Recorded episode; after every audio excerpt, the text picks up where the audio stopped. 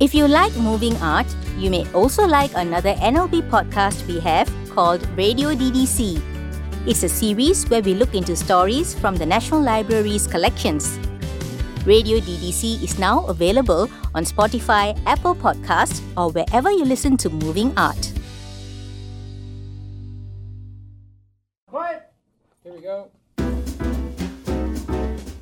Welcome to Moving Art, where we explore topics and themes related to the field of the performing arts. Whether it's film, theatre, music, or dance, I hope there's something here that appeals to you.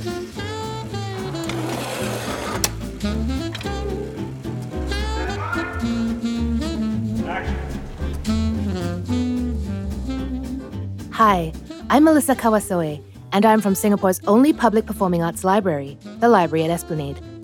This is the third installment of a four part film talk series in which I'll chat about various topics in film, ranging from genres to fun facts about the one invention that changed the way we look at mass entertainment in the 20th century.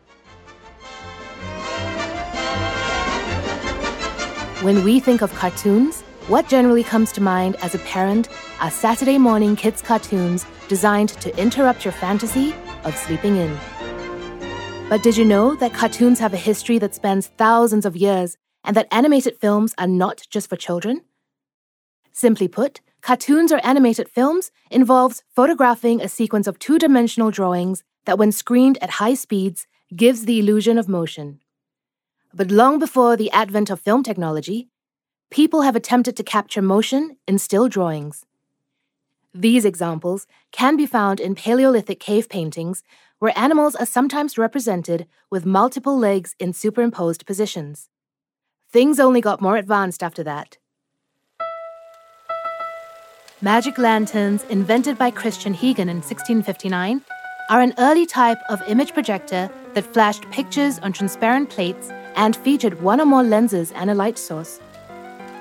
These were commonly used for entertainment and educational purposes in the 19th century. You might be more familiar with the thaumatrope, invented around 1825. It's a disc with a picture on each side attached to two pieces of string. When the strings are twirled quickly between the fingers, the pictures appear to blend into one, providing the illusion of motion. The phenakistoscope was the first animation device to employ a rapid succession of sequential pictures in 1833. It's basically a round disc of evenly spaced out images with small rectangular slits cut around the rim of the disc. Viewing the images through the slits of the spinning disc while standing in front of a mirror creates the illusion of motion. In some ways, it's reminiscent of the Viewmaster, a kid's toy introduced in 1939 but popular all the way till the late 80s. It features pictures printed on transparent frames set around a disc that slots into a plastic viewfinder, and you push on a lever to move the frame sequentially.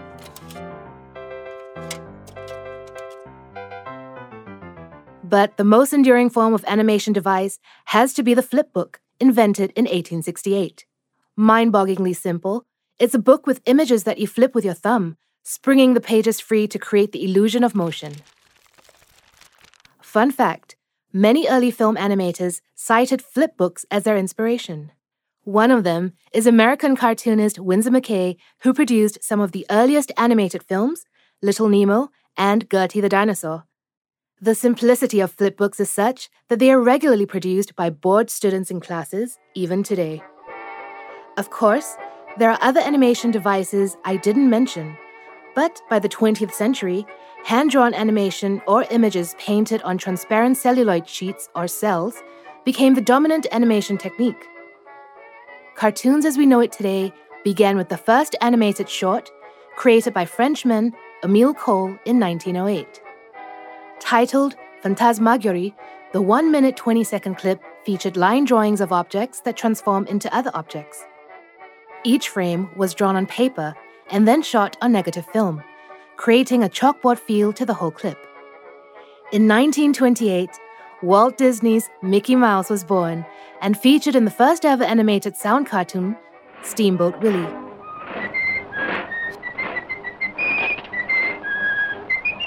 From there on, cartoons or animation cemented its place as a viable medium for entertainment.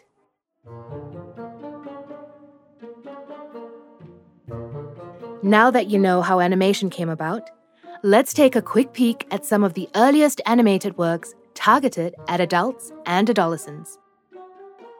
In 1954, Soyuzmultfilm, a Russian animation studio based in Moscow, produced Illegible Signature by Alexander Ivanov, a satire on bad leaders. The same year in Britain, an animated adaptation of George Orwell's novel Animal Farm was produced. Like the book, it is meant to be a critique of Stalinism, with characters serving as analogues to figures from the Russian Revolution of 1917. Come and visit Animal Farm, where all animals are equal, but some are more equal than others. In 1973, France released Fantastic Planet, or La Planète Sauvage, an adult animated science fiction film directed by René Laloux the story about humans living on a strange planet dominated by giant humanoid aliens who consider them animals, went on to win the Grand Prix Special Jury Prize at the 1973 Cannes Film Festival.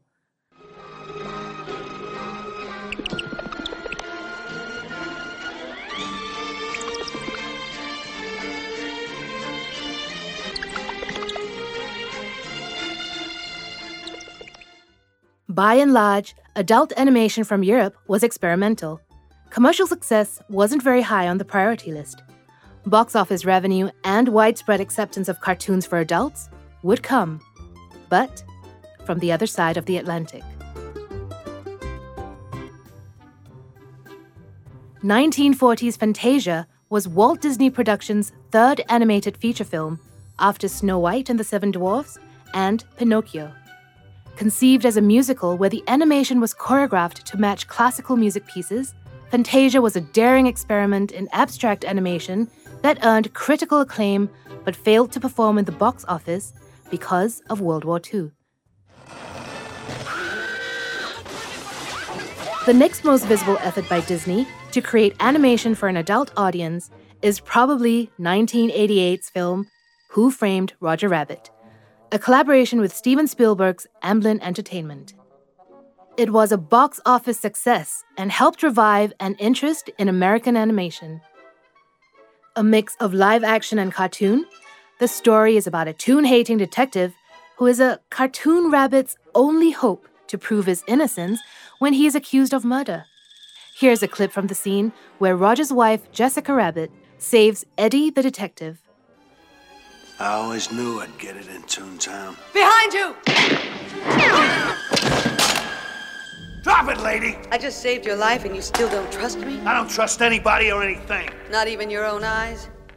But increasingly, animation made specifically for adults found more headway on the small screen than the box office. In 1989,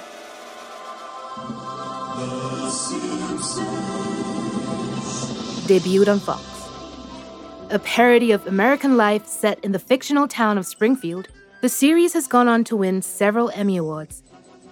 Created by Matt Groening, the 32nd season premiered in September 2020 and is still ongoing. Fun fact the series has made several interesting predictions over the years that have actually come true. In 2000's episode, Bart to the Future, Lisa mentions that Donald Trump is the president. As you know, we've inherited quite a budget crunch from President Trump. How bad is it, Secretary Van Houten? We're broke. The country is broke? How can that be? Many fans have since rummaged through hours of Simpsons footage to find out what the show's predictions for 2021 are, since it has also predicted smartphones, FaceTime, and other technological advances. Not sure if any of you out there remembers this pair, but in 1993, Beavis and Butthead, an animated sitcom based on a short film by Mike Judge, premiered on MTV. If you've never sat through an entire episode, I'm sure you'd at least recognize their iconic laugh. You're pretty cool, Beavis. In 1997, the adult animated sitcom South Park made its debut on Comedy Central. Created by Trey Parker and Matt Stone, The series is set in a small Colorado town and became famous for its crude, dark, and satirical humor. Here's a clip of Kyle's dreidel song featuring Cartman. Dreidel, dreidel, dreidel, with dreidel I shall play. Hey, what the hell are you doing?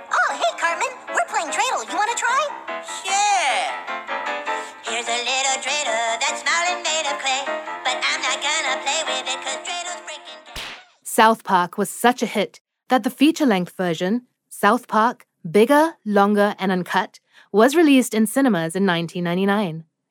The series is now in its 24th season, which includes a bonus one hour pandemic special. I am very proud to announce a pandemic special. They're gonna try and make us go back to skew. You really wanna go back to that slavery? Dude, get out of my house! You could be spreading germs! Both South Park and The Simpsons have contributed substantially to counterculture and play a big part in influencing modern comedy. Since their debut, they have also paved the way for pushing boundaries in topics and themes covered in adult animation, giving us, more than ever, a wider selection of adult cartoons to choose from. 1999's Family Guy by Seth MacFarlane has beaten several attempts at cancellation, and it's now on its 20th season. Infamous for its controversial humor and cutaway gags, the adventures of a dysfunctional Irish Rhode Island family have delighted fans for the last two decades thanks to its wide range of family humor, cynical commentary, and sci fi adventures. Here's a sneak peek of the kind of humor to expect in the series. We now return to. Mm-hmm. Mm-hmm. Mm-mm. Mm-hmm.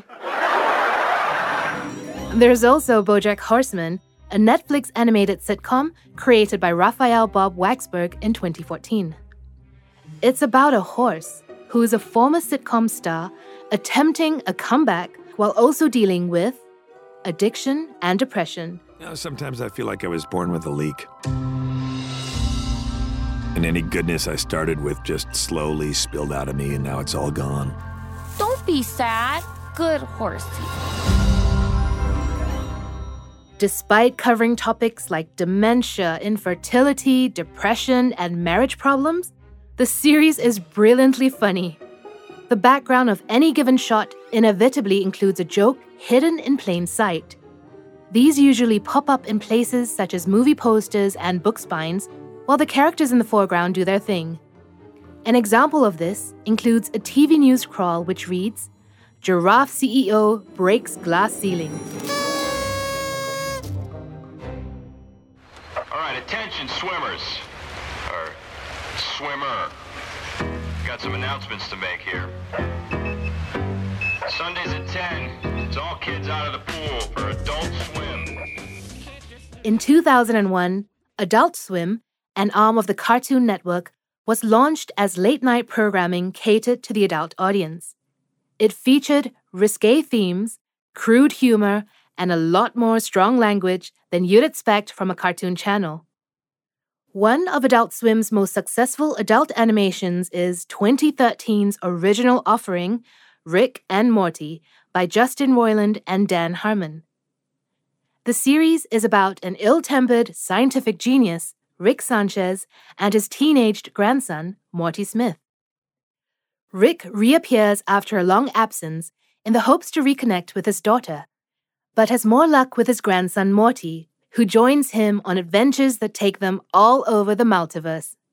Here's a clip from the episode where Morty can hear animals talking. That kid is watching us. So? We're squirrels. He's a kid. He's watching us like he hears what we're saying. Hey, kid! Young man! Come here, little boy! Tell Daphne to run a 199 on a possible Doolittle. Little boy, we'll give you wishes if you can hear us. Adult Swim has also helped popularize another style of adult animation to American audiences anime. Quite simply, anime refers to animation produced in Japan. In 1969, Osamu Tezuka and Eiichi Yamamoto released the first of a series of three animated feature films for adults Senya Ichiya Monogatari, which was later released in the US as 1001 Arabian Nights. This was followed by Kureopatra, known to American audiences as Cleopatra, Queen of Sex. And finally, Kanashimi no Belladonna, or Belladonna of Sadness. Here's an excerpt of the soundtrack from Belladonna of Sadness.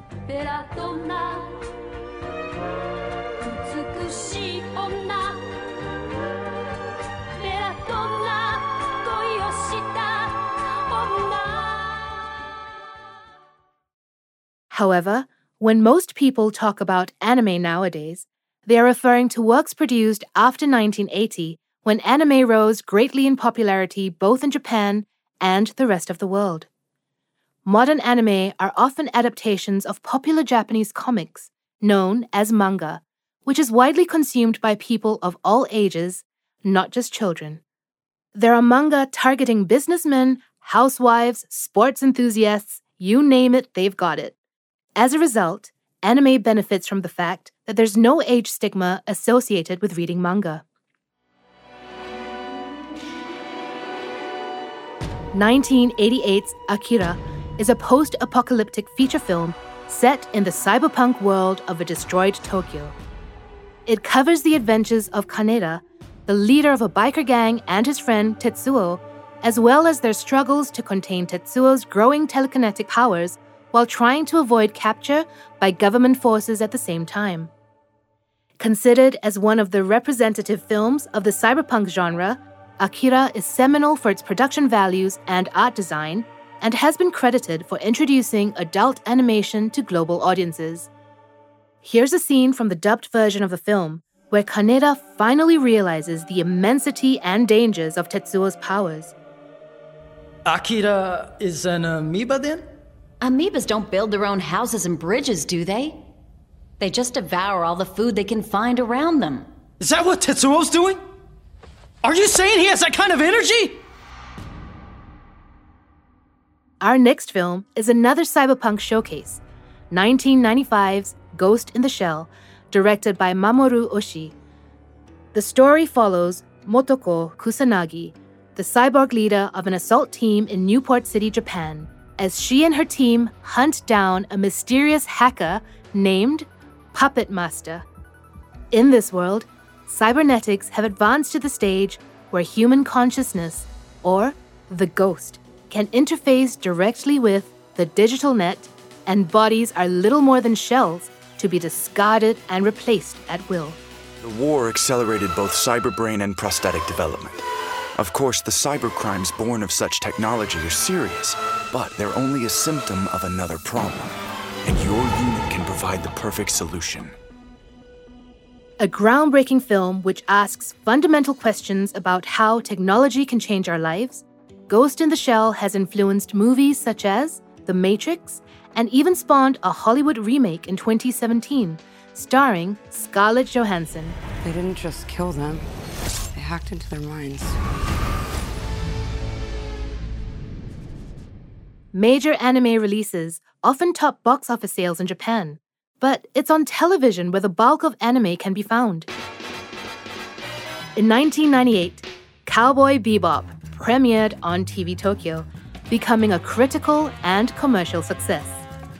A sci fi series with Western and noir overtones, the 26 episodes chronicle the adventures of a bounty hunter team on board their spaceship Bebop. Cowboy Bebop is currently being developed as a live action series premiering on Netflix in 2021. But while we wait, here's a clip where bounty hunter Jet meets an old friend turned enemy who has a change of heart, but didn't tell Jet. Hey, Jet. One bullet? You knew I'd take you out with your gun like this. Can you hand me a cigarette? Finally, we have 2006 Black Lagoon. The series follows a group of pirate mercenaries based in the fictional city of Roanapur in Thailand, which major figures of the underworld, such as the Japanese Yakuza, Italian and Russian mafia, Chinese triads, and Central American drug cartels, also call home. What emerges are stories with a strong international and political slant which is rare in Japanese anime. This series is also highly self referential, with morally bankrupt characters that are way too cool for their own good and can, sometimes, pull at your heartstrings when you least expect it. It doesn't matter who you are or how you live. We all have to suffer, right? You have no intention of understanding that. Instead of owning up to things, you'd rather play the part of the tragic heroine. That's the most cowardly thing about you, Revy. Shut up! If you're wondering why I'm not covering Hayao Miyazaki's works, which certainly contain elements that talk to adult audiences, fret not. Good things come in due time. From art house films to blockbusters, social satire to just pure fun entertainment, the creative possibilities that animation provide is limitless. But while animation is gaining acceptance as adult entertainment, it continues to suffer from the perception that it is for children. Sometimes, this is a blessing in disguise as it opens up interesting ways to start a conversation on difficult topics without having to take things too seriously. Do you have a favorite? Or are you someone who only watches cartoons because of your kids? As always, some of the titles I've mentioned are available for loan at our public libraries, so do check out the catalog for more details. There are also resources on films, including animation and filmmaking, available at the library at Esplanade. Thank you for tuning into this part, and I'll catch you again in the next one.